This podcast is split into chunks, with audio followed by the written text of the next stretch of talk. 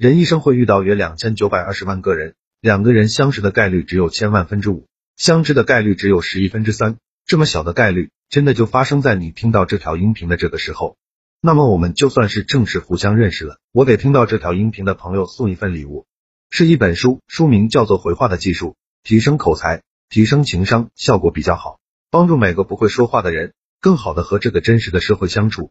去我的公众号“说话细节”登记领取就可以了，公众号就叫做“说话细节”，千万不要记错名字哦。我还会在里边更新一千条社交话术、情商技巧。非常值得关注。别人不说，但是你要懂的九条社交暗号一：想要让别人对你有好感，那就多学习他做事的动作和说话的口气，一直按照他的思路去走，在对方心里会潜移默化的认为你跟他很相似，自然而然就把你当做自己人了。二，如果一个人说话的时候左顾右盼，手来回乱摸，那他八成是在说谎话。三，看片儿远比你想象中的重要的多，不管是国内的还是国外的，意大利的还是日本的。不管是奥斯卡还是网上找不到资源，亦或者是纪录片、科普片、人文伦理片、TED 视频等等，都要去看。四人在难过的时候，往往想到的是自己最好的朋友；在开心的时候，想到的是自己喜欢的那个人，并且一群人在一起的时候，如果因为某个点大家都在笑，那么在这个过程中，大家都会看向自己喜欢的那个人。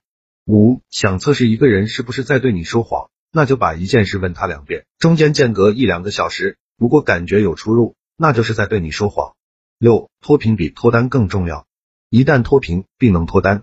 但是脱单了，很大几率会一直贫。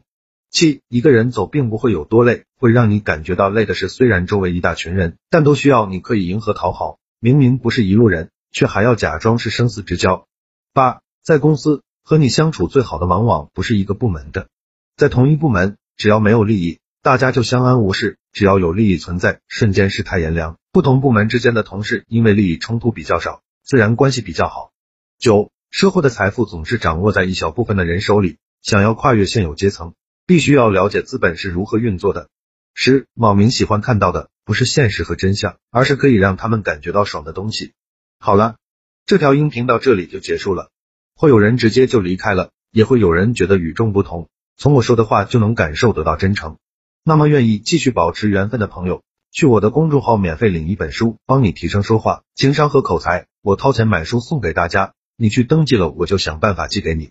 公众号名字叫说话细节。